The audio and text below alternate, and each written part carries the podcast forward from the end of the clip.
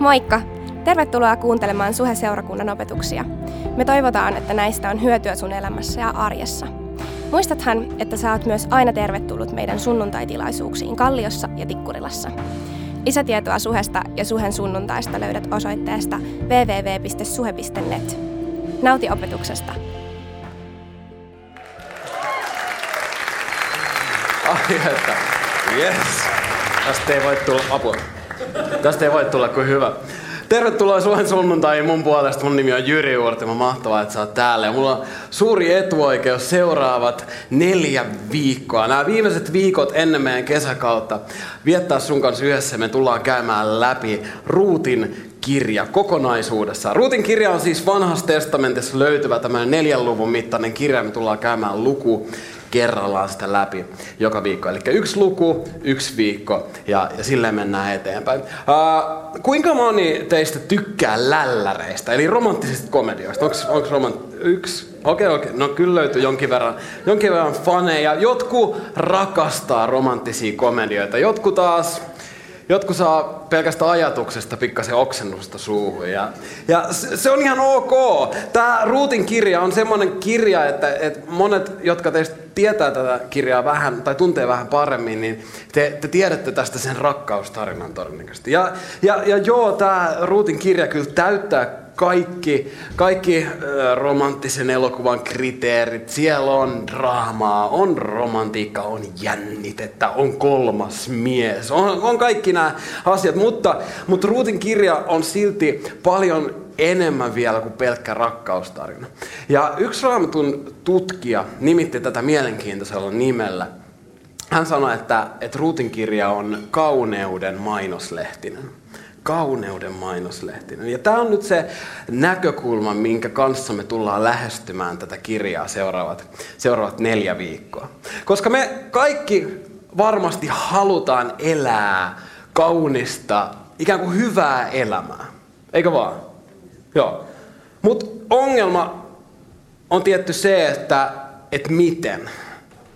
Onko mä ainut, joka joskus miettinyt, että miten tämä niin elämähomma toimii? Miten oikeasti elää hyvää elämää? Miten, miten elää kaunista? Me mietitään näitä asioita ja help, helppo reaktio on se, että en mä osaa, en mä tiedä miten. Ja sitten me eletään kulttuurissa, joka korostaa kaikkea ulkosta, ulkosta kauneutta, talenttia talenttia, lahjakkuutta, kaikki näitä asioita. Ja, ja, ja kun me katsotaan tällaisten henkilöiden elämää, esimerkiksi meidän Instagram-feedissä me joudutaan toteamaan, että, että en mä ole noin täydellinen, en mä pysty tohon. Ja vaikuttaa siltä, että, että sit lopulta ne asiat, mitkä on eniten pinnalla meidän kulttuurissa tällä hetkellä, ei sitten kuitenkaan ole ne vastaukset, joita me tarvittaisiin meidän elämässä.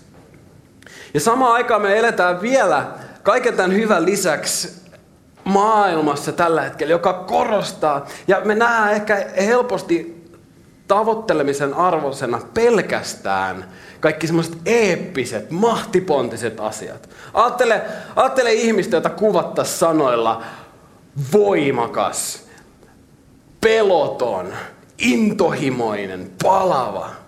Nämä on niitä ihmisiä, joita me katsotaan, että wow, Mä haluan elää tota elämää. Tälläkin hetkellä Wonder Womanin trailerit pyörii Helsingin ruuduilla. Tänään aamulla, kun mä ottelin sporaa, niin mä katoin, katoin sitä ruutua ja siinä pyörii, se on no, noin 15 sekan mittainen traileri ja siinä, siinä jo lyhyessä 15, 15 sekunnissa ehtii tulla kolme eeppistä sanaa. Voima, rohkeus, ihme.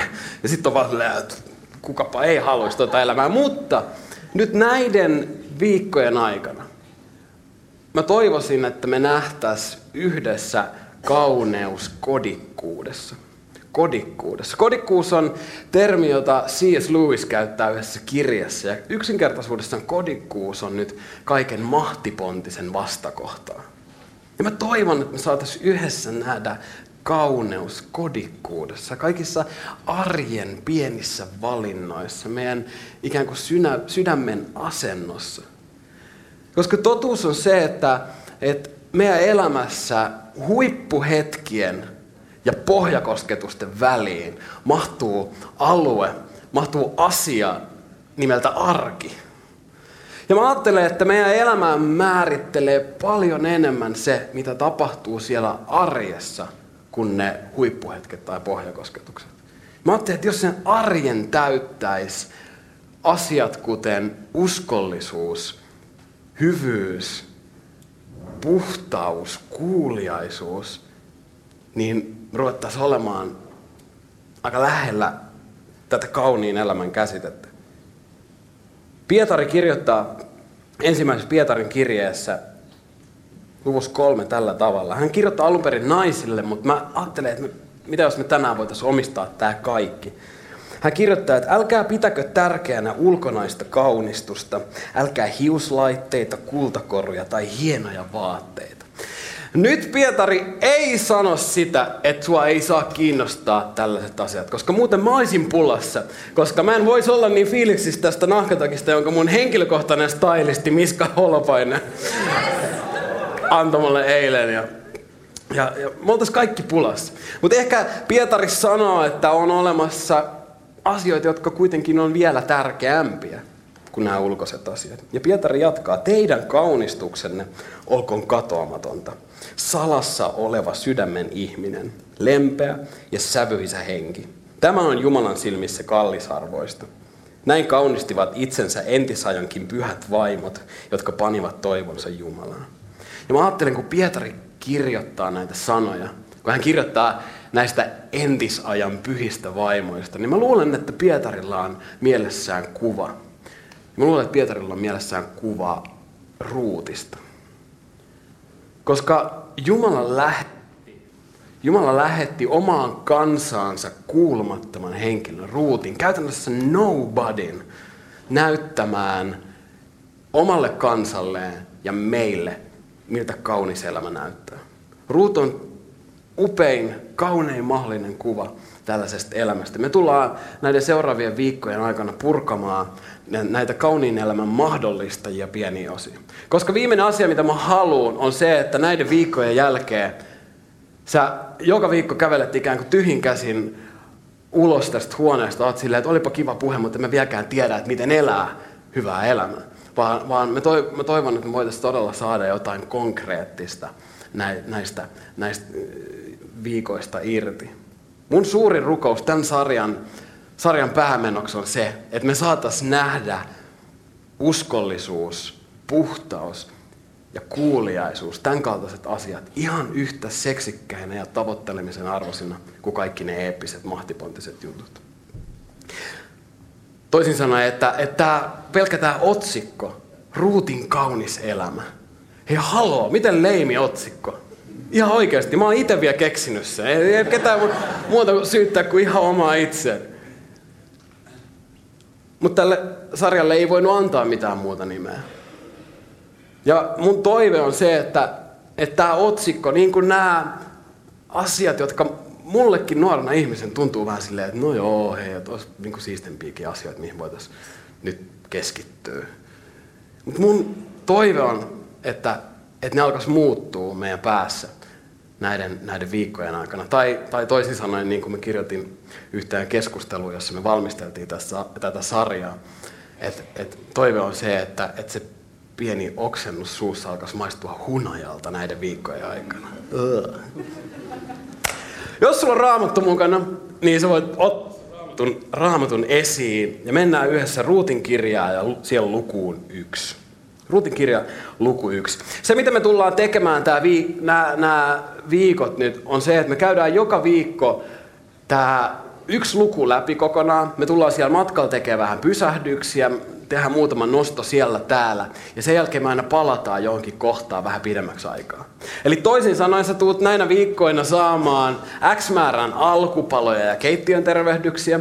Sen jälkeen sulle luvassa hyvä, hyvin valmisteltu pääruoka ja sen jälkeen on vielä mahdollisesti jälkkäri tiedossa. Joten näinä viikkoina kenelläkään ei ole varaa tulla sanomaan, että mua ei ruokittu tässä seurakunnassa. Koska silloin ongelma on ollut se, että sä et ole kuunnellut.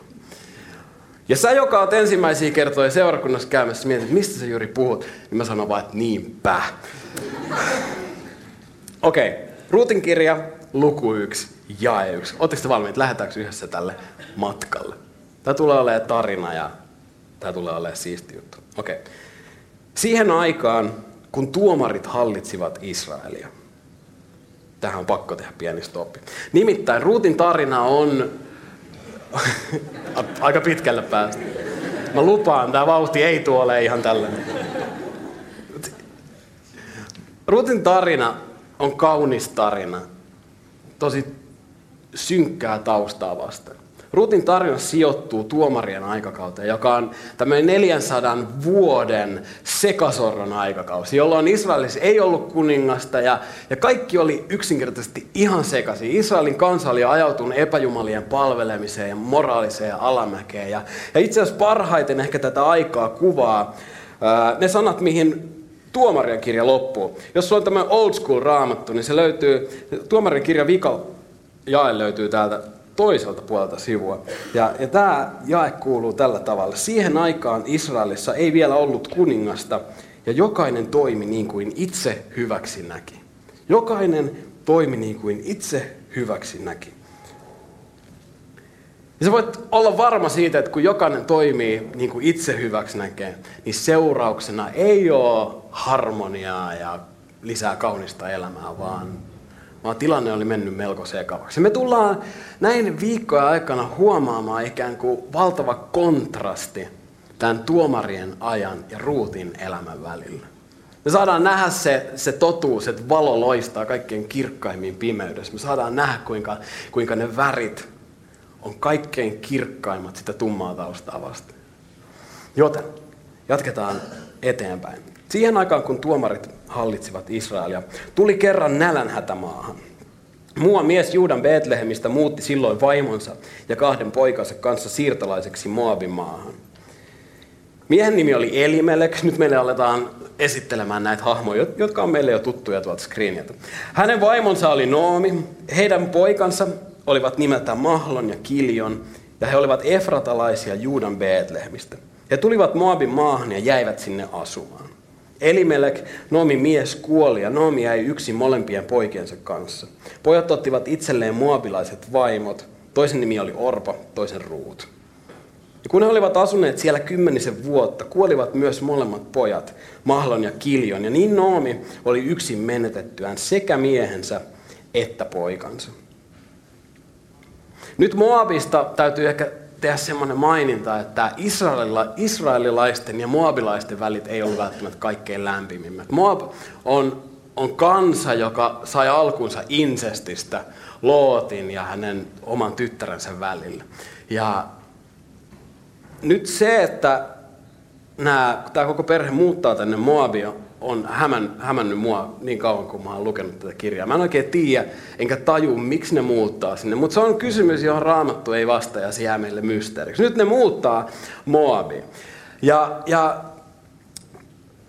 voi olla, että, että se, tämä muutto ja se, että nämä pojat ottaa itselleen moabilaiset vaimot, kun he kuuluu itse Israelin kansaan, on Jumalan tahdon vastainen muuvi. Ja oli miten oli, tätä perhettä usein monet tutkijat kutsuu tuhlaajaperheeksi. Et siinä on jotain samaa kuin, kuin siinä tuhlaajapojassa, jonka tarinaa Jeesus kertoo vähän myöhemmin. Mutta me jatketaan nyt vähän eteenpäin. Jatketaan jakeesta kuusi. Noomi päätti lähteä minioittensa kanssa kotimatkalle Moabin maasta, sillä hän oli siellä kuullut, että Herra oli huolehtinut kansastaan ja antanut sille hyvän sadon. Kun hän, sieltä, kun hän lähti sieltä, missä oli asunut, hänen monemmat miniänsä tulivat mukaan, mutta heidän ollessaan matkalla Juudan maahan, Noomi sanoi minioilleen, palatkaa kumpikin äitinne luo. Olkoon Herra teille hyvä, niin kuin te olette olleet hyviä vainajamme ja minua kohtaan. Nyt tässä Noomin rukouksessa on yksi, yksi sana, minkä mä haluaisin, että sinä näet. Yksi sana, joka itse asiassa on koko tämän kauniin elämän konseptin lähde. Nimittäin kun Noomi rukoilee näiden minioiden puolesta, tekee koko ajan mieli sanoa minioiden, niin kuin minionien. Ja. Tämä on neljäs saarna tänään. Tämä on Tämä on menossa tähän suuntaan kovaa vaan. Noomi rukoilee, että olkoon Herra teille hyvä. Ja kun Noomi sanoo hyvä, niin hän käyttää hebreankielistä sanaa hesed. Nyt se, joka otit ruisleipää, niin tämä on sulle hebrean kielen oppitunti, tulee tässä. Nimittäin kun, kun Noomi sanoo, käyttää sanaa hesed, niin se ei ole mikä tahansa sana, joka tarkoittaa hyvää, vaan tämä, tämä hesed, sanotaan vaikka yhteen ääneen, hesed. hesed. Hyvä. Tämä, pieni sana pitää sisällään käytännössä kaikki Jumalan positiiviset ominaisuudet. Rakkauden, armon, laupeuden, hyvyyden, ystävällisyyden, kärsivällisyyden, uskollisuuden. Ja nyt mielenkiintoista tässä jutussa on se, että Ruutin kirjassa sekä Jumalaa että Ruutia kuvataan tällä sanalla. Mä ajattelen, että koska Jumala on kaiken hyvän ja kauniin lähde, niin myös meitä, jotka sanotaan tuntevamme Jumala, tulisi kuvata tällä sanalla Hesed. Tämä sana on tämän kauniin elämän lähde, sen kauniin elämän kuva, mitä Jumala haluaisi meidän kaikkien elämään. Jatketaan eteenpäin. Tämä Noomin rukous jatkuu jakes 9. Kumpa te Jumalan avulla saisitte molemmat uuden miehen ja löytäisitte turvan ja onnen hänen kattonsa alla. Hän suuteli heitä, mutta he puhkesivat itkuun ja sanoivat, ei, me tahdomme, että sinä viet meidät kansasi luo. Silloin Noomi sanoi, menkää takaisin tyttäreni, mitä syytä teillä on tulla minun mukaani? Mitä syytä on tulla minun mukaani? Nimittäin jos, jos sä olit lapseton leski tuohon aikaan, niin sä kuuluit yhteen vähäosasimmista ihmisryhmistä. Käytännössä ei ollut ketään, joka olisi auttanut Noomia. Koko, koko Noomin taloudellinen toimeen, koko no, Noomin toimeentulo, hengissä selviäminen käytännössä on, on nyt tuntemattomien satunnaisen anteliaisuuden varassa. Noomi sanoo näille minioille, että menkää nyt hyvät ihmiset takas kotiin, koska ainut mitä mulla on teille tarjota on varma köyhyys. Ja kuitenkin tilanne näyttää ehkä vähän myöhemmin erilaiselta. Jatketaan Menkää takaisin tyttäreni, mitä syytä teillä on tulla minun mukaani? Enää minä voi, enää voi synnyttää poikia teille miehiksi. Menkää takaisin tyttäreni. Minä olen jo liian vanha mennäkseni vaimoksi kenellekään. Ja vaikka ajattelisinkin, että minulla on vielä toivoa lapsista, ja vaikka jo tänä yönä olisin jonkun miehen oma ja synnyttäisin poikia, niin jaksaisitteko kuitenkaan odottaa, että he kasvavat suuriksi? Voisitteko niin kauan elää naimattomina? Ei tyttäreni, minä olen kovin murheissani siitä, että tekin olette joutuneet kärsimään, kun Herra on minua näin raskaasti koetellut. Miniät itkivät nyt vielä katkerammin. Viimein Orpa suuteli Anoppiaan hyvästiksi, mutta Ruut ei suostunut eroamaan Noomista. Silloin Noomi sanoi, katson nyt, Kälysi lähti takaisin kansansa ja Jumalansa luo. Lähde sinäkin Kälysi mukana.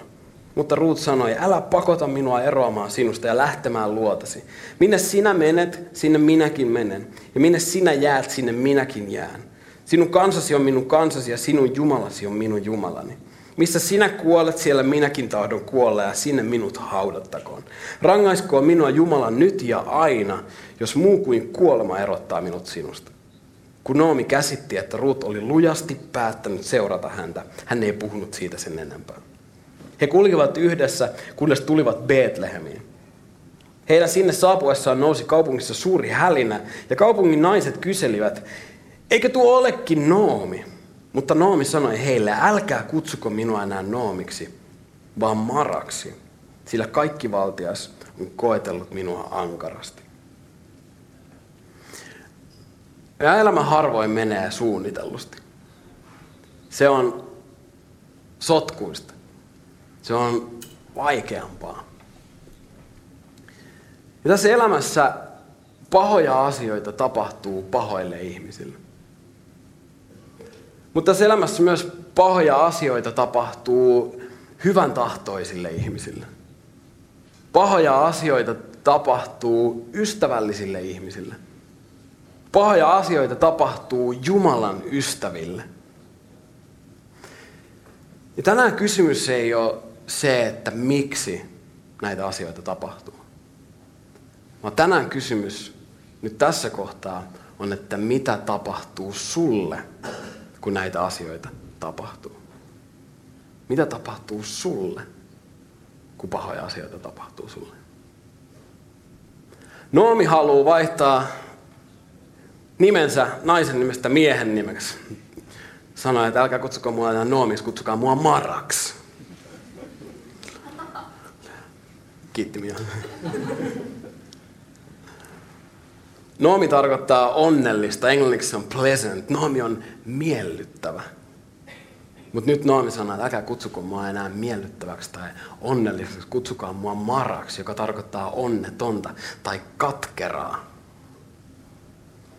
Ja tähän liittyen mielenkiintoisesti Tommi Helsteen, yksi suomalainen melko, melko iso psykologiakirjailija, kirjoitti Twitterissä tällä tavalla. Kärsimys joko synnyttää tietoisuutta tai vie katkeruuteen. Valinta on meidän. Mä en ihan tajunnut, että mitä tämä tietoisuus tarkoittaa, niin mä kokeilin kepillä jäätä. Mä kysyin Twitterissä Tomi Helsteniltä, että mitä tarkoittaa, Kitti, että mitä tarkoittaa tietoisuus. Ja, ja hän vastasi mulle, että todellisuuden tajua. Eli kärsimys joko synnyttää meissä todellisuuden tajua tai vie katkeruuteen. Valinta on meidän.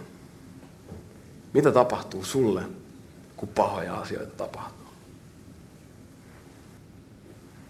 Jae 21. Noomi jatkaa. Minulla oli kaikkea, kun täältä lähdin. Mutta nyt kun Herra tuo minut takaisin, olen kaikkea vailla.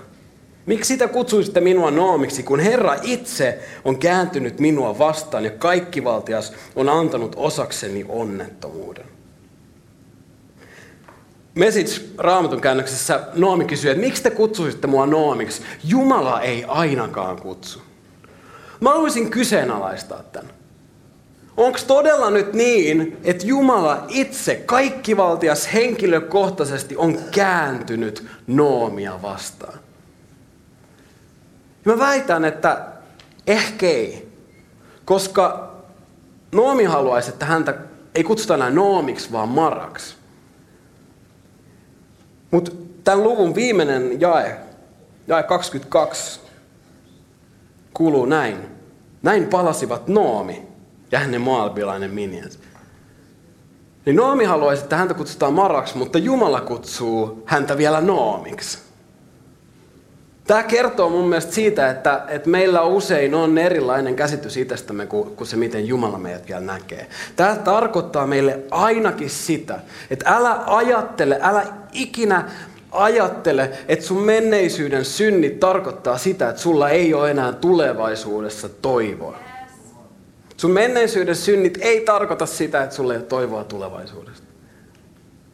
Ja itse asiassa kun, kun sä luulet, että, että Jumala on susta kaikkein kauimpana, kun sä luulet, että hän on itse henkilökohtaisesti kääntynyt sua vastaan, niin todellisuudessa Jumala vaan laskee perustuksia sun suuremmalle ja suuremmalle ilolle sun elämässä. Ja me tullaan näkemään se Noomin elämässä. Ja se on totta sun elämässä.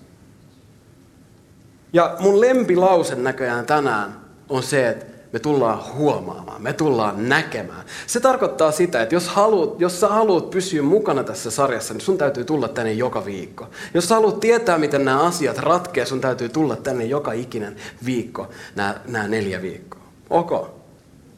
Mä lupaan, että, että se tulee olemaan sen arvosta. Mutta nyt lopuksi hypätään takaisin siihen palaveriin, joka näillä kolmella naisella on tienristeyksessä. Palaveri Noomin Ruutin ja Orpan välillä.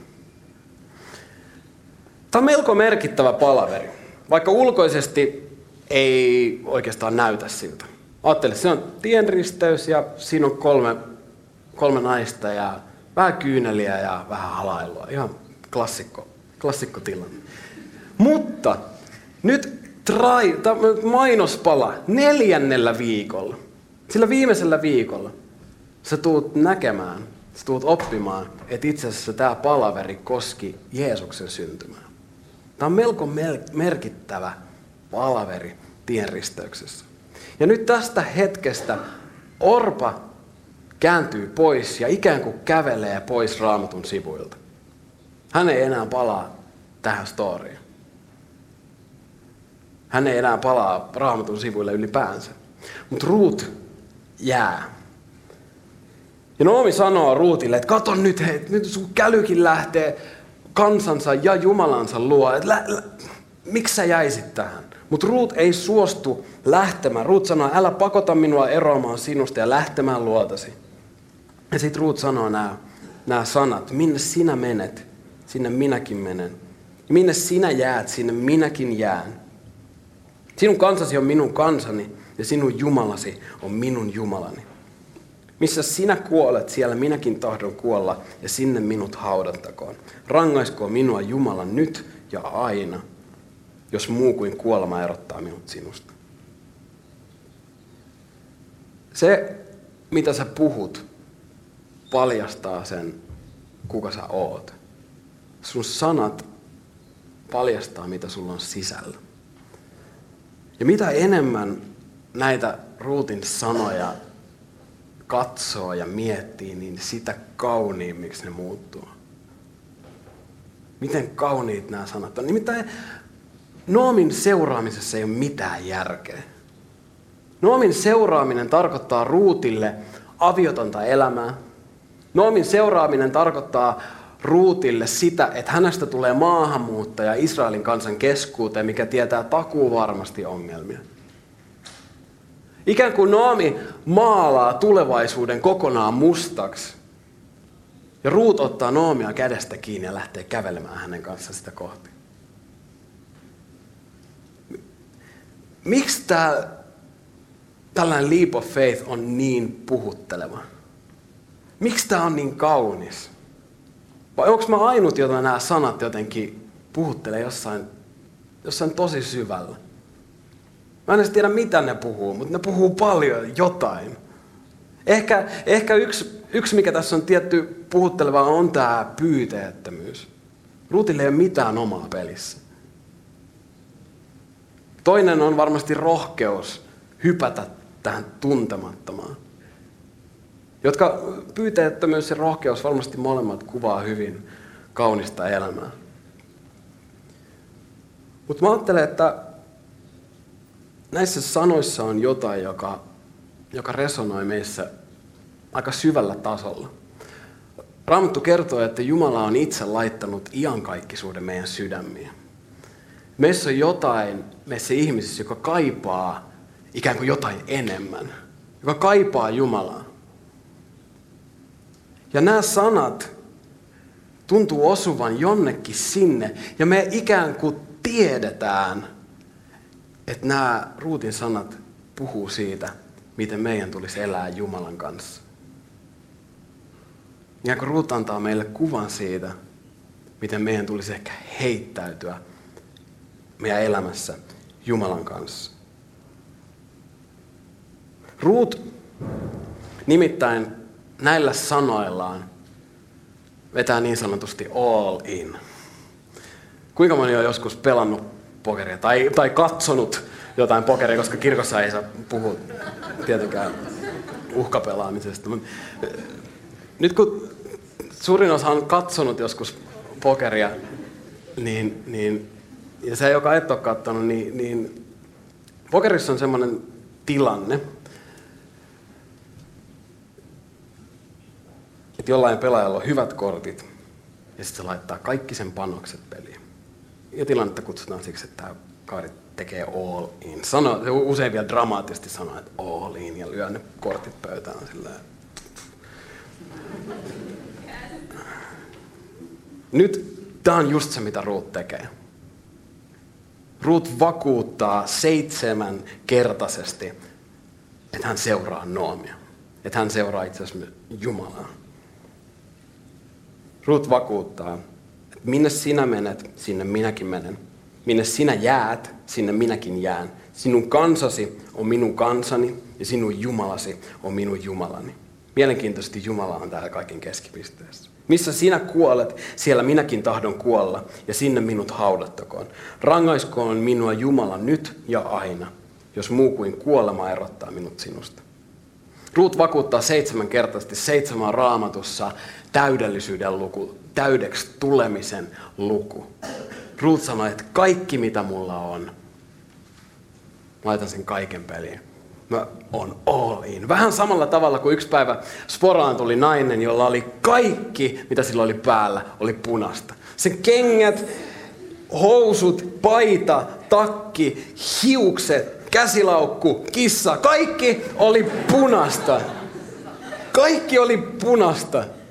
Mutta nyt se ero, kun me puhutaan meidän suhteesta Jumalaan, niin ero on siinä, että se ei ole kauhistuttavaa, vaan se on kaunista. Ruut antaa meille kuvan siitä, miten Jeesusta tulisi seurata. All in. Sanoi, että mä seuraan sua kaikella, mitä mulla on. Itse asiassa Jeesus itse sanoo, että joka minun tähteni kadottaa elämänsä, joka on just se, mitä Ruut teki. Joka minun tähteni kadottaa elämänsä, pelastaa sen. Ja tämä on yksi niistä asioista, mikä me tullaan huomaamaan tulevina viikkoina. Mutta tänään, tänään se, mitä me voidaan oppia, on se, että kaunis elämä alkaa antautumisesta. Kaunis elämä alkaa antautumisesta. Roomalaiskirjeessä luvussa 12 Paavali, Paavali kirjoittaa, että Jumalan armahtavaan laupeuteen vedoten kehotan teitä. Nyt Paavali vetoaa Jumalan armahtavaan laupeuteen. Jos sä muistat Maken viime viikon saarnasta jotain, niin Make puhui siitä, että, että koko, käytännössä koko meidän kristityn elämä on, on, on reaktio siihen rakkauteen, mitä me ollaan saatu kohdata, mitä me ollaan saatu osaksemme Jumalalta. Et, et kaikki meidän elämässä nousee siitä rakkaudesta. Nyt esimerkiksi tämä kaunis elämä ei ole vaatimus sille, että Jumala rakastaisi sua. Vaan Jumala rakastaa sua ja sulla on mahdollisuus elää kaunista elämää. Sitä elämää, jota Jumala haluaa sun elämään. Jumala rakastaa sua aivan käsittämättömän paljon. Ja nyt tähän Jumalan armahtavaan laupeuteen vedoten Paavali kehottaa näitä ihmisiä, joille hän kirjoittaa. Hän kehottaa meitä, hän kutsuu esiin meidän tahdon. Ja kutsuu meitä ikään kuin valinnan paikalle. Tekemään valinnan. Paavali kirjoittaa, että antakaa koko elämänne pyhäksi ja eläväksi Jumalalle mieluisaksi uhriksi. Koko elämänne. All in. Ja kun sä luet raamattua, niin sä tuut huomaamaan, että itse asiassa tämä on ainut tapa, miten Jeesusta voi seurata niin, että se toimii. Paavali kirjoittaa kolossalaiskirjassa myös, että kun kerran olette ottaneet omaksenne Herran Kristuksen Jeesuksen, eläkää hänen yhteydessään. Juurtukaa häneen, rakentakaa elämänne hänen varaansa. Tai kun Jeesukselta kysytään tärkeimmästä käskystä, Jeesus vastaa, rakasta Herraa Jumalaasi koko sydämestäsi, koko sielustasi ja mielestäsi ja koko voimallasi. Mitä jos me oltaisiin esimerkki sukupolvi siitä, kuinka koko sydämisesti Jeesusta voi seurata? Kuinka koko sydämisesti Jeesusta voi seurata? Ilman, että se on kauhistuttavaa, vaan niin, että se on kaunista. Että se saa saa aikaa vaan lisää elämää ympärillään. Antakaa koko elämänne pyhäksi ja eläväksi Jumalalle mieluisaksi uhriksi. Näin te palvelette Jumalaa järjellisellä tavalla. Tässä on vielä järkeä. Mikä parasta? Siinä on vielä järkeä, koska... On, mä rupean sylkeä. Tää on niin, nyt on kova meininki. Onneksi siinä ei ollut ketään. Joonas on siellä turvallisen matkan päässä. Siinä on järkeä sen takia, että Jumala on ainut, jonka käsiin sä voit luottaa koko sun elämän. Niin, että sä tiedät, että se on hyvissä käsissä. Niin, että sä tiedät, että sun elämästä pidetään huolta. Että sen kanssa ei olla huolimattomia. Mutta miten me tehdään tämä? Kaunis elämä alkaa antautumisesta, mutta ehkä vielä meillä pikkasen leijuu ilmassa kysymys, että miten? Miten tämä juttu oikeasti toimii? Ja mä voin kertoa että mitä, mitä se on tarkoittanut mun elämässä. Mä tulin riparilla uskoa muutama vuosi sitten. Ja, ja Tää menee ihan. Oi, Mä tulin ripariluskoon ja, ja, ja kuitenkin sen jälkeen mä elin monta vuotta ikään kuin kaksoiselämää. Toinen jalka Jumalan jutuista, toinen jalka maailmassa. Ja se johti siihen, että mä hiljalleen ajauduin pois Jumalasta. Ja se johti itse asiassa siihen, että lopulta mä päädyin semmoiseen paikkaan, että mä ajattelin, että nyt mä oon tehnyt niin paljon syntiä, että Jumala ei voi enää ikinä rakastaa mua. Että Jumala ei voi antaa mulle tätä enää anteeksi. Jos Noomin perhe oli tuhlaaja perhe, niin mä oon tuhlaaja poika. Koska mä todella ajattelin, että mä en oo enää sen arvonen, että mua kutsutaan Jumalan lapseksi. Ja kuitenkin Jumala rakasti mua. Jumala ojens kätensä mua kohti ja pelasti mut. Ja vuonna 2010 mä tulin ensimmäisen kerran käymään Suhen tilaisuudessa. Silloin kokoonnuttiin tuossa Kurvissa, semmoisessa palvelutalossa. Ihan mielenkiintoinen diiteili tuli tänään Tikkurilassa mieleen, että et, et silloin me, vuonna 2010 me oltiin seurakunta, joka koko, kokoontui yhdessä sijainnissa. Meillä oli yksi tilaisuus, jos joka keräsi noin 120 ihmistä keskimäärin silloin paikalla. Tällä hetkellä me ollaan seurakunta, joka kokoontuu kahdessa eri lokaatiossa neljä kertaa sunnuntaan aikana ja me kerätään melkein 500 ihmistä joka viikko yhteen. Seitsemässä vuodessa. Mutta mä tulin silloin ekan kerran tilaisuuteen ja introvideo alkoi ja mä olin silleen, että okei, nyt mä oon tullut kotiin. Vaikka mä en edes etsinyt oikeastaan seurakuntaa. Mutta mä tiesin, että tänne mä jään. Täällä mä haluan olla joka ikinen viikko. Ja niin mä olin. Mä tulin seuraavalla viikolla takaisin ja, ja silloin me laulettiin semmoista laulua, jonka sanat kuuluu, että saat elämäni, saat jokaisen haaveen ja toiveen. Ja sitä hetkeä on vähän vaikea kuvailla, mutta jotain tapahtui. Jotain tapahtui enemmän kuin se, että mä vaan lauloin. Musta tuntuu, että, että ne sanat ikään kuin nousee jostain syvältä mun sisältä ja ikään kuin runollisesti voisi sanoa, että mun sielu laulo niitä sanoja Jumalalle. Ja joku musta sana, että joo, että sä saat mun elämän, saat jokaisen mun haaveen, mun kaikki mun toiveet.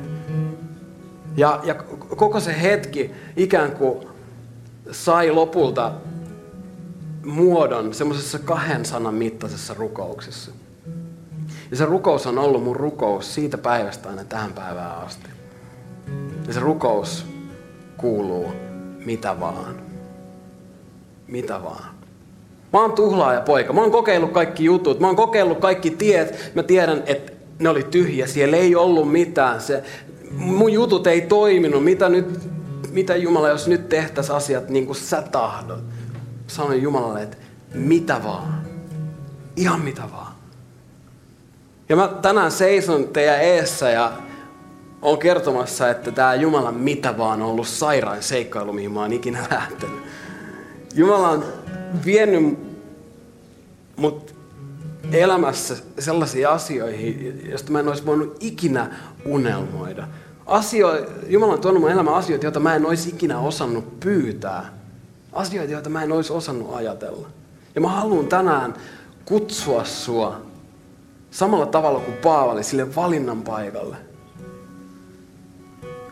Mä haluan rohkaista sua tekemään sen rohkean liikkeen ja sanoa Jumalalle, että all in.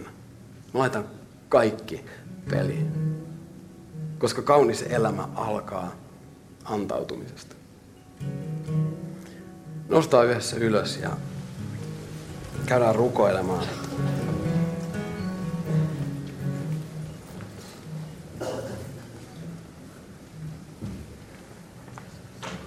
Jakeessa 18 tässä Ruutin kirjassa me luettiin, että kun Noomi käsitti, että Ruut oli lujasti päättänyt seurata häntä, hän ei puhunut siitä sen enempää, niin Ruut oli lujasti päättänyt seurata häntä.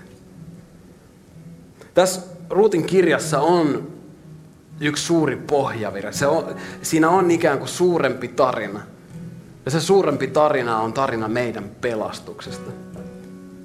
Ja sen kulma on se, että, että meidän pelastus ei ole vain joku kylmä toimitus meidän ja Jumalan välillä, vaan, vaan meidän pelastus on rakkaustarina.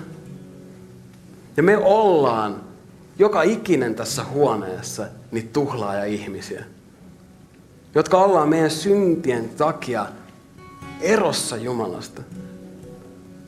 Mutta tästä huolimatta Jumala on tehnyt aloitteen. Jumala on itse rakastanut meitä niin paljon, että hän antoi oman poikansa meidän puolesta kuolemaan meidän syntien tähden, jotta me saataisiin elää, jotta me saataisiin olla vapaita, jotta me voitaisiin tuntea hänet.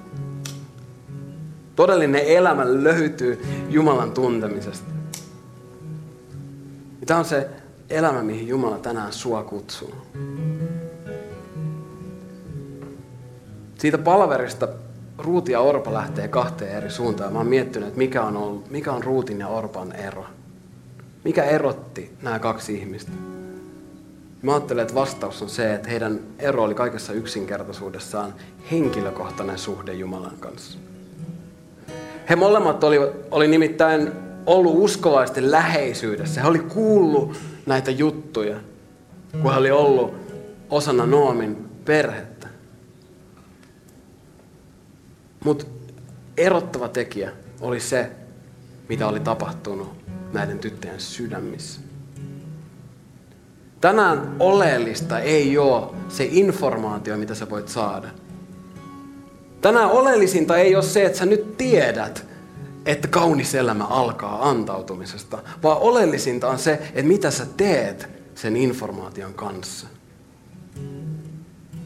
Ja Ruutin ja Orpan ero oli henkilökohtainen suhde Jumalan kanssa. Pelkästään läheisyys jonkun uskovan kanssa ei tee susta vielä uskovaa. Ja mä haluan tänään kutsua sua tekemään sen valinnan itse. Mä haluan tänään kutsua sua sanomaan Jumalalle, että all in. Koska Jumala on ainut, jolle sä voit luottaa tämmöisen vastuun koko sun elämästä. Mä haluan kutsua sua laittamaan kaiken peliin. Niin kuin mun rakas ystävä Eino sanoi, että mä haluan kutsua sua antamaan pleikkaohjaimen Jeesukselle. Että hän on kontrollissa sun elämästä. Ja mä lupaan sulle, hän pitää hyvää huolta sun elämästä. Jumalan tahto sun elämä on vaan sun paras. Joten mä pyydän, että voidaan nyt sulkea meidän silmät. Pidetään tämä hetki hetkenä sun ja Jumalan välillä. Jos mä oon nyt puhunut sulle, ja sä tiedät, että, että sä haluat tehdä tämän valinnan. Että sä haluat ehkä sanoa Jumalalle mitä vaan. Sä haluat sanoa all, sä haluat sanoa, että mä laitan kaiken peliin. Mitä tahansa, sä tiedät, että se jotenkin resonoi sun sydämessä. Tämä on tänään sun päätös. Niin mä haluan auttaa sua tekemään siitä konkreettisempaa. Mä tuun laskemaan kolmea. Mä pyydän, että jos mä oon puhunut nyt sulle, mä pyydän, mä lasken kolmea ja sä nostat sun käden ylös. Ja sitten me rukoillaan yhdessä. Ehkä sä oot meidän kanssa ja sä et ole ikinä tehnyt tätä valintaa. Ja tää voi olla nyt ensimmäinen päivä, kun sä teet sen valinnan. Voi olla myös, että sä oot meidän kanssa ja sä oot pyörinyt näissä piireissä, ollut näissä kuvioissa, ties kuinka kauan. Sä oot kuullut kaikki jutut, sulla on kaikki informaatio, mutta sä tiedät, että sä et oo laittanut Jumalan kanssa kaikkea peliin. Ehkä sä oot pelännyt sitä. Mä haluan tänään kertoa sulle, että sulla ei ole mitään pelättävää Jumalan kanssa. Hän ei pilaa sun elämää, vaan antaa sulle elämää. Joten olit se kuka tahansa ja sä haluat tänään sanoa Jumalalle, että olin, mä haluan laittaa kaiken peliin. Ja mä lasken kolme ja sit sä voit nostaa sun käden ylös. Yksi, Jumala rakastaa sua. Kaksi, tänään, just nyt on oikea hetki te- tehdä tämä valinta. Kolme, jos mä puhun sulle, mä pyydän, oo rohkea, nosta käsi korkealle ilmaan ja sano Jumalalle, että olin. Yes. Mahtavaa. Pidetään vaikka meidän kädet kohotettuna, rukoillaan yhdessä. Mä rukoilen eka, rukoilkaa te perässä. Rakas Jumala, mä annan sulle koko mun elämän. Amen. Amen. Laitetaan käsi yhteen, annetaan isot aplodit näille ihmisille. Mahtavaa. Mahtavaa. Kaikki, niin kuin kaikki hyvät saippuasarjat ja muut vastaavat systeemit loppuu aina dramaattiseen, jännitteiseen tilanteeseen, ikään kuin siniseen ruutuun, niin loppuu tämäkin viikko. Jokainen näistä ruutin luvuista loppuu jännittävään tilanteeseen. Ja tänään se tilanne on se, että näin palasivat Noomi ja hänen moabilainen miniänsä Ruut Moabin maasta Betlehemiin. Ohran leikkuu oli juuri alkamassa. Ongelma on nyt vaan se, että, että joo, Noomi ja Ruut on nyt Betlehemissä, mutta Ruut on maahanmuuttaja. Ruut on vihattu mamu Israelin kansan keskellä. Tämä on se tilanne, mihin me nyt jäädään. Tämä on se tilanne, mistä me jatketaan ensi viikolla. Kiitos.